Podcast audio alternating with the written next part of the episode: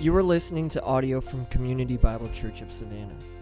If you would like to find out more information about our church, please visit us at cbcsavannah.com. Good morning. Good morning. Yes, that's the best part. Um, hey, I hope you guys all had a great Christmas. Uh, my name is Talavo, and I'm the high school pastor here at CBC. And it, really is a gift uh, for me to get to be up here um, with y'all this morning. If this is your first time, uh, again, we are glad that you're with us. Um, I'm sure there are some people visiting for the holidays. Uh, and we've just wrapped up our series uh, in Advent uh, that we've called An Unexpected King. And I want you to know up front that I'm very aware of the reality that for some of you, I am a very unexpected pastor up here, right? Um, so maybe while you were on your way this morning or you were uh, in town, you heard about how awesome uh, the pastors are on staff at CBC and how great they are and how excited everybody is for uh, you to get to hear Bill and Clint. And then you get here and you brave the weather and the coffee's great. Um, and then the other guy shows up. Uh, and so get ready. And then and the guy mumbles. I mumble a lot. We'll have subtitles up here for you uh, if you don't understand, but um, we're, we're going to do our best to get through this together, okay?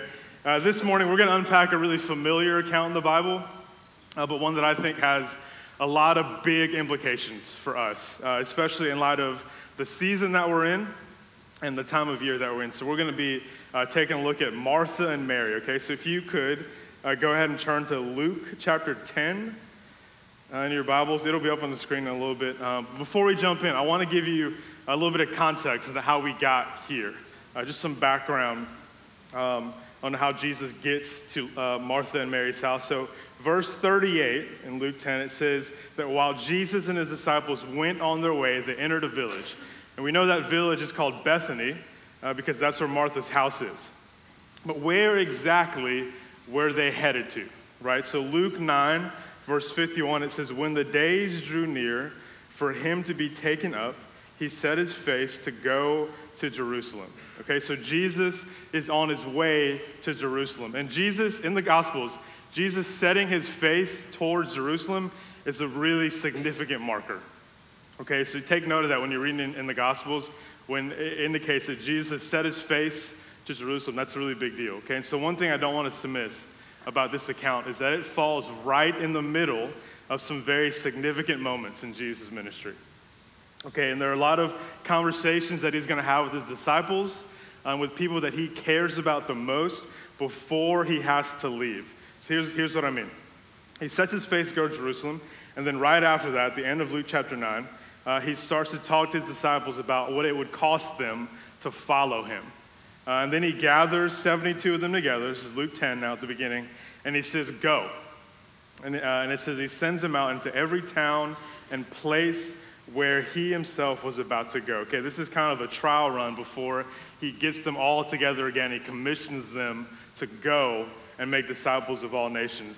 And then we get the parable of the Good Samaritan. And then later on in chapter 11, uh, Jesus teaches his disciples how to pray right? So just before the Lord's Prayer, we get Martha and Mary.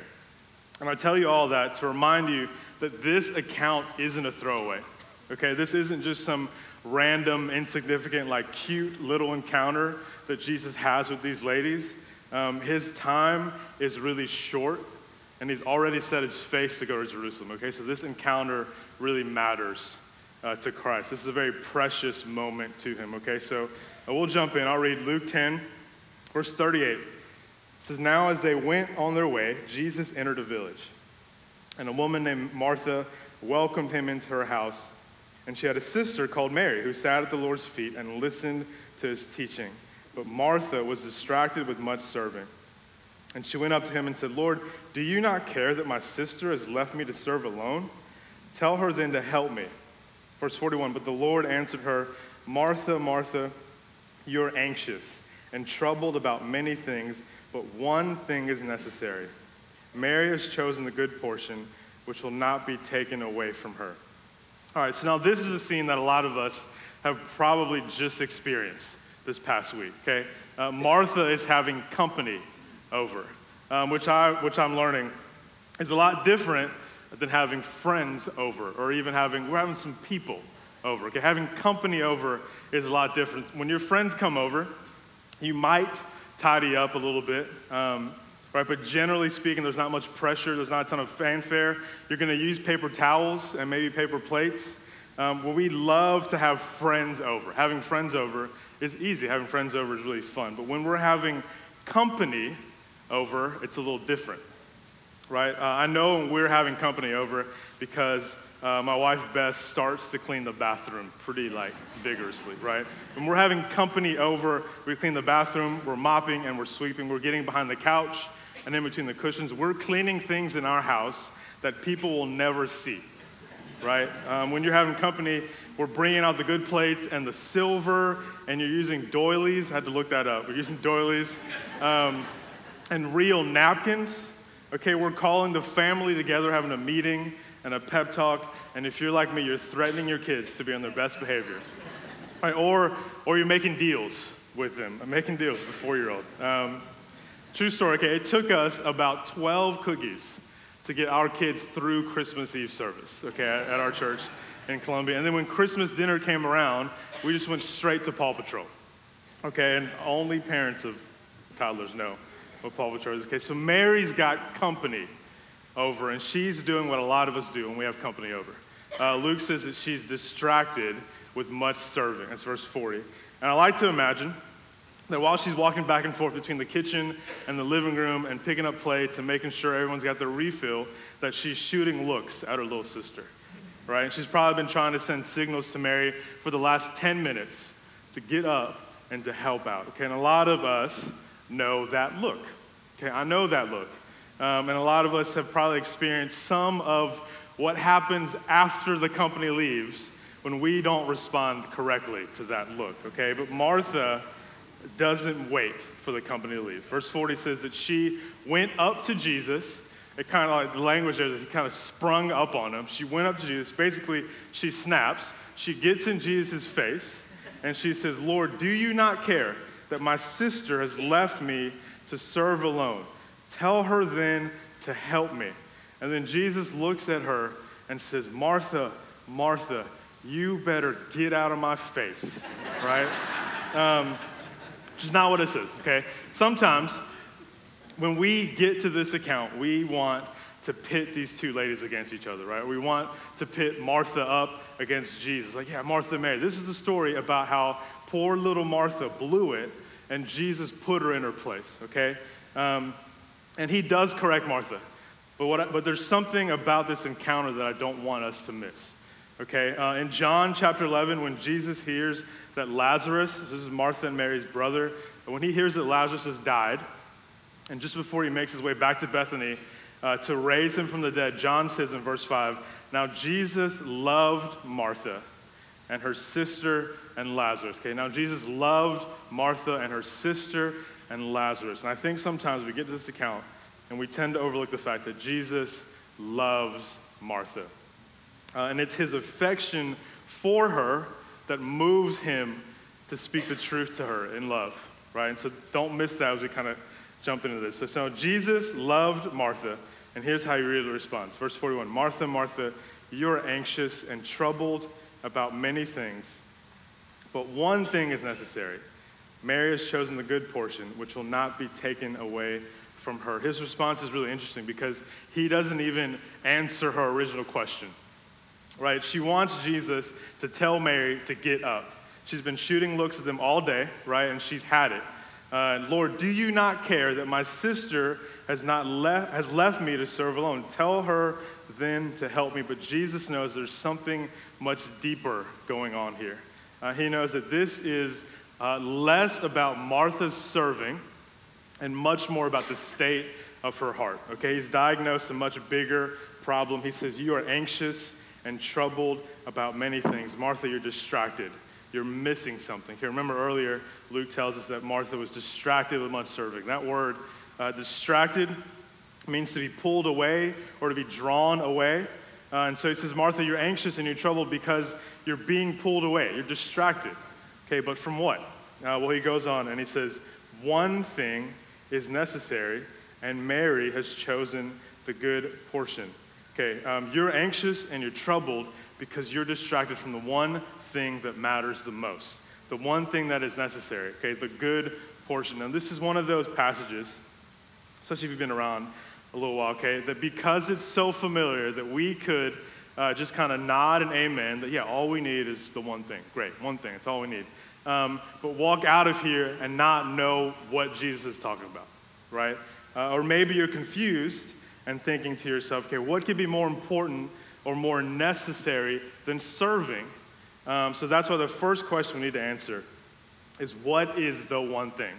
What is he talking about? What is the one thing? Jesus gives us a really big hint when he says, Mary has chosen the good portion, verse 42. He's alluding to something here. He wants to draw our attention and Martha's attention to something, okay? His words about Mary choosing the good portion echo some, some pretty significant, but like Old Testament passages, right? So uh, Psalm 16, verse 5 says, The Lord is my chosen portion and my cup.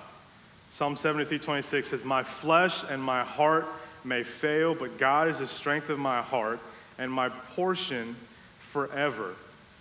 Lamentations 3:24 The Lord is my portion says my soul. Therefore I have hope in him. Or Numbers 18 verse 20 and the Lord said to Aaron this is God speaking you shall have no inheritance in their land neither shall you have any portion among them. I am your portion and your inheritance. Okay? So the one thing the good portion is Christ himself. Okay? The good portion is Christ himself. And Martha in all of her entertaining and serving Jesus has totally missed him. Okay, and so Luke again says Martha was distracted. She was being pulled away from the one thing, and she's probably not the only one. Right? And so I think God, in His grace, uh, wants to use this passage to lovingly uh, reveal the things that have been distracting us, me and you, um, from the one thing. So here's what I want to do next. We're going to quickly unpack some of the distractions that I think uh, can sometimes pull us away from the one thing. Okay, now that we know what the one thing is, or rather who uh, the one thing is. Okay, this obviously isn't an exhaustive list, uh, but I think these are some of the big ones. And you might notice that um, these aren't necessarily bad or evil things. Okay, distractions can be good things that we've made ultimate things. Okay, so the first distraction, I have three of them. The first one uh, is what we'll call Christian activities. Okay, this is what's been distracting Martha. Remember, uh, Luke says she's been distracted from with much serving. She's been pulled away by her serving. And just so we're clear, this isn't a call to stop serving. Okay, that would be really bad. This is not a call to stop serving. Uh, this isn't a call to stop engaging uh, in different activities, but they can become distractions when they lead to a lot of doing and not a lot of abiding. Um, all right, because Jesus wants our affection and our attention way more than he wants our activity.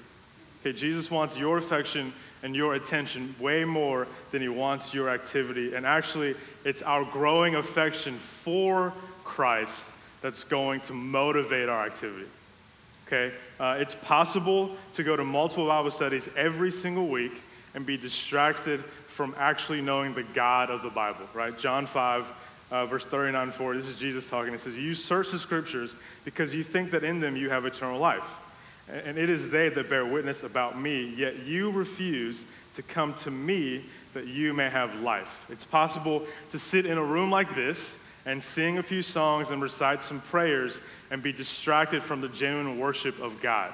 Uh, it's possible to serve in hospitality or in the coffee team and be distracted from really seeing or engaging with people uh, right? And it's possible to go to a community group or the high school college gathering and be totally distracted from experiencing real community and fellowship uh, with believers, okay? Just like it's possible to have the God of the universe literally sitting in your living room and being completely distracted by him or from him by your serving, okay? Um, so that's the first distraction is Christian activities. Uh, now, some of us might be thinking, okay, well, you know, I, I wish I had time to do maybe one of those things. I don't do much. I wish I did, but I'm, just, I'm a little too busy. Okay, and that leads us to our next big distraction. Uh, it's our busyness. Okay, so how many times uh, have you asked someone how they're doing, and the answer is pretty standard? I'm fine. We're fine. We're good. We're busy. Just busy. It's, kind of, it's a busy season, but we're good. We're fine. We're doing a little busy, right? Um, I don't feel like I need to spend too much time on this one because we get it, right? We're all busy. Martha is busy. She's distracted with much serving. She has an enormous to do list uh, and is apparently a little too busy to sit, to stop and sit at the Lord's feet, okay? And here's the thing about business I, I worry a little bit because uh, sometimes I think that we tend to celebrate our busyness, uh, myself included, okay? And we hold it up like it's a gold star, or, or we attach our value and our identity to how busy we are. Like the busier I am, that means the more important I am, the more significant I am. And oftentimes it's our schedules, it's our to do lists, it's our self imposed busyness um, that distracts us and pulls us away from the things that really matter, okay, from the things that we should actually be busy with. Uh, some of us are just busy with the wrong things. Uh, and I want to lovingly, um, but unapologetically, I want to lovingly challenge you, okay, just like I challenge our high school students, that if you find that you're too busy for community, if you're too busy to show up and worship and serve, if you're too busy to sit down and be with the Lord, then you or your kids are too busy. Okay? If you are too busy for community, then you are too busy. And you have been distracted and pulled away from the one necessary thing. Okay? And this is the last distraction. Uh, number three, it's a fear of man. Uh, that might sound really weird for some of us, okay, but quickly, what I mean by that is uh, being overly concerned or preoccupied with the opinions of other people. So, fear, man, it's a pretty broad category. Uh, and, it encompasses things like peer pressure or people pleasing, uh, comparison or perfectionism, even. So, fear, man, is why I sometimes feel really self conscious about having my Bible out uh, at a coffee shop on the table, right? And I'm a pastor. Okay, fear, man, is why we sometimes shy away from having any type of spiritual conversation with people, uh, the person at work or at school. It's why we sometimes avoid being vulnerable with people that uh, even the people we're closest to. Okay, like I'm, I'm fine, I'm fine, I'm just busy, I'm just tired, I'm busy, I'm fine, right? Uh, fear, man, is why we sometimes compromise or hide. Uh, like, well, I don't want them to think I'm weird um, or uptight. I don't want them, I don't want to lose my credibility or my reputation, or what would they think? Okay, fear man ask that question. What, what are they going to think about me? Uh, fear man is a big distraction, and it can pull us away from the one thing. I think Mary is struggling with some fear man here, right? Maybe she's wondering, okay, what would Jesus think about me if my house wasn't put together? Right, what about the company? Right, I got to make sure everything is put together. What would they think if they found out or something was missing or something was a mess, okay? Um, so, what about you? What are some distractions in your life? Is it Christian activities? Is it your busyness? Uh, is it fear of man? Or maybe your list looks a little bit like mine. Uh, here's just a few things that have distracted me from uh, the one thing, okay, from Christ Himself my cell phone. My desire to put together a really impressive sermon. Been very distracting.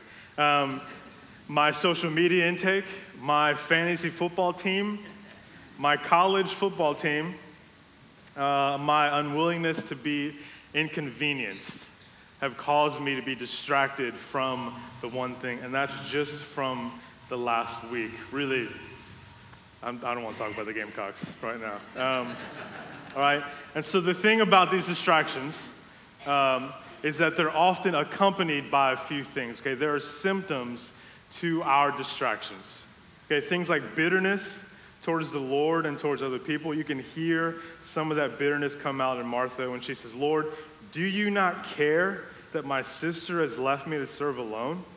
Don't you care? Doesn't anyone care? Uh, when you and I are distracted from the one thing, from Christ, then we might experience a growing bitterness. Uh, we might actually start to sound a lot like Martha and grow bitter and become more critical of the people around us, okay? Like, well, they should, they obviously care a little bit more about this, right? They don't care as much as I do about these things. Uh, we might also experience some loneliness or isolation. Lord, do you not care that my sister has left me to serve alone? Uh, distractions can cause us to miss what's going on right in front of us, right? Or to miss the people that are right in front of us. I'm the only one doing this. I'm the only one who feels this way. I'm the only one who cares. Uh, and then when we're distracted from the one thing, we might also experience some fear and anxiety. All right, listen to Jesus uh, when he says to Martha, You are anxious and troubled about many things. We're going to be covering fear and worry and anxiety at Winter Retreat with some of your high school students. Um, but just a quick lesson for you, okay? Our fear and our anxiety can often reveal the things that we treasure. Okay, our fear and our anxiety can reveal the things that we treasure, or you can look at it this way. You and I might experience fear and anxiety when what we treasure, when the things that we believe are most necessary, are being threatened. Okay? We feel anxiety when the things that we treasure the most are being threatened. Okay, so here's an example money can be a source of anxiety for some of us, right?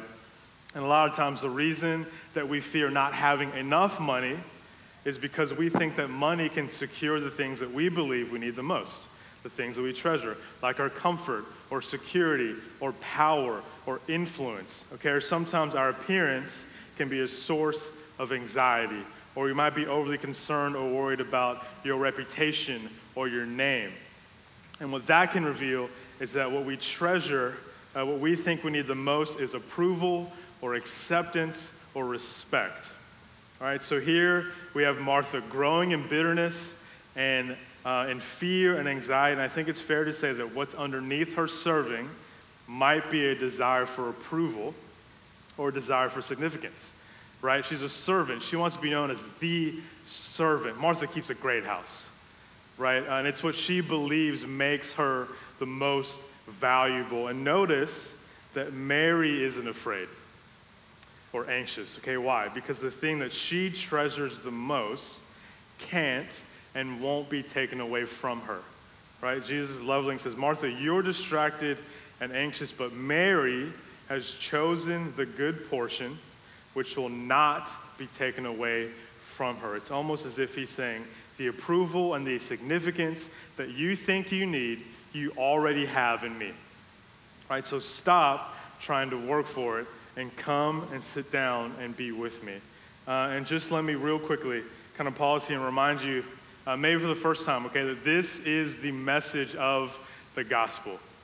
That Christ has already accomplished what was impossible for me and you. Okay, He's taken care of our greatest problem, our sin, and He secured the life and the joy and the satisfaction that we've been desperately trying to work for. And the invitation is to come and trust Him and bank on His finished work on our behalf, right? So, what do we do uh, to overcome these distractions? How do we fight bitterness and fear and anxiety? Um, how, what do we do when we're distracted from the one thing? I want to give you two things. Uh, the first one is to cultivate intimacy with Christ. Okay, cultivate intimacy with Christ. Luke says that Mary sat at the Lord's feet and listened to his teaching. All right, how do you grow and deepen a relationship with anyone? All right, you sit and you listen. You give them your attention and you give them your affections, right? It's the same with Christ. Some of us just need to carve out some time to sit and listen to the Lord. And I know of no better way to sit and listen to the Lord than to read your Bible and to pray. And before you tune me out, because that's a very Christian thing to do, okay? Um, I'm not asking you to be biblical scholars or learn Greek or anything like that, okay? But I'm, I am asking you to maybe start by carving out 10 minutes every day to sit and listen to the Lord. And I know you're busy, but I also know that you've got 10 minutes, okay? Uh, and I know how intimidating that, intimidating that is and how awkward um, it feels like the idea of sitting down to read your Bible and to pray seems so foreign sometimes. So I just have a few kind of quick pointers to get you started. Okay, when it comes to reading your Bible and praying, you should, your goal should be frequency. Okay, your goal should be frequency. Um, it's way better for you to spend 10 minutes every day reading your Bible and praying, do five minutes of each, than it is for you to try and sit down one or two days a week for 30 minutes. Okay? Uh, shoot for frequency. Uh, and pick a book of the Bible to slowly read through instead of like random snippets. Okay, some of us get thrown up because we're only reading what Instagram says we should be reading or whatever our calendar says, okay? And that's not necessarily wrong, um, but work through a book of the Bible slowly. If you don't know where to start, maybe uh, start in the Gospel of Mark or work your way through Acts or uh, one of Paul's letters, okay? And pick a translation that you actually enjoy reading. Um, and then here's what I say about prayer. I know it's way more awkward than reading your Bible, um, but it does get a little less awkward the more you do it. So, three things on that. Um, the first thing you should do is plan to pray. Okay, remember uh, frequency. Just what, what five minutes of your day you're going to do. Okay, I pray in the car all the time. It's a very natural place for me to pray. So, plan to pray. Pray when you feel like it. Okay, so every single time you feel like you ought to pray, just pray. A lot of us, that's just weird. I can't do it here. It's kind of weird. People, every time you want to pray, pray, and then pray out loud. Okay? Plan to pray, pray when you feel like it, and try to pray out loud. Um, and the more you do it, the more you're going to grow uh, in prayer and in reading your Bible. Okay, so the first thing that we can do to overcome and prevent distractions is to cultivate an intimacy with Christ. And the next thing we can do is to cultivate fellowship with believers. Okay, the best way to overcome the fear of man and the best way to fight bitterness and isolation and a critical spirit is to move towards people. It's to move towards community.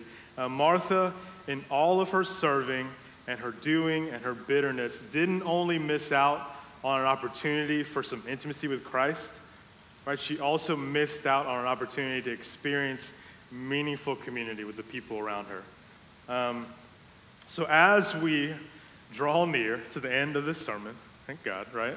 Um, and the end of the year, okay, and look forward to doing as, as you're thinking about um, different resolutions and goals for yourself and your family, what are you going to do differently this next year?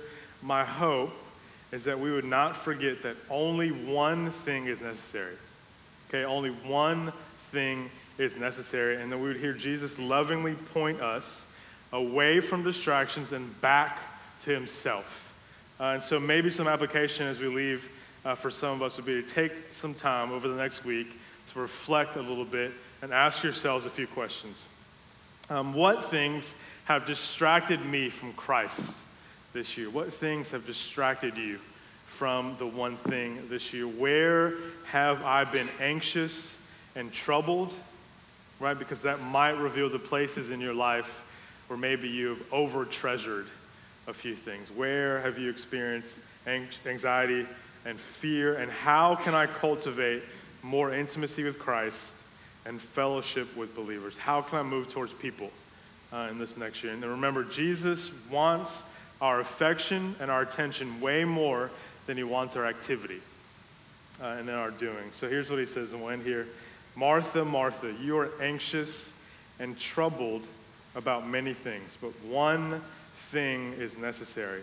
Mary has chosen the good portion, which will not be taken away from her. Let me pray for us uh, and we'll worship. Lord, thank you. Thank you for your word. God, thank you for, um, and again, the reality that everything uh, that we just read out of Luke is true. Uh, Lord, that uh, it is your desire uh, to tell us the truth and that we would know uh, you. And so I pray, Lord, that you would help us to see the places in our lives where we have been distracted. God, and thanks that you love us enough to point us back to the one thing that matters the most. So I pray, Lord, as we continue to worship, God, that you would allow us um, and maybe to hear from you, to not be distracted uh, by our singing, and to experience um, real worship and real fellowship um, with you and with the people around us. We pray that in Jesus' name. Amen.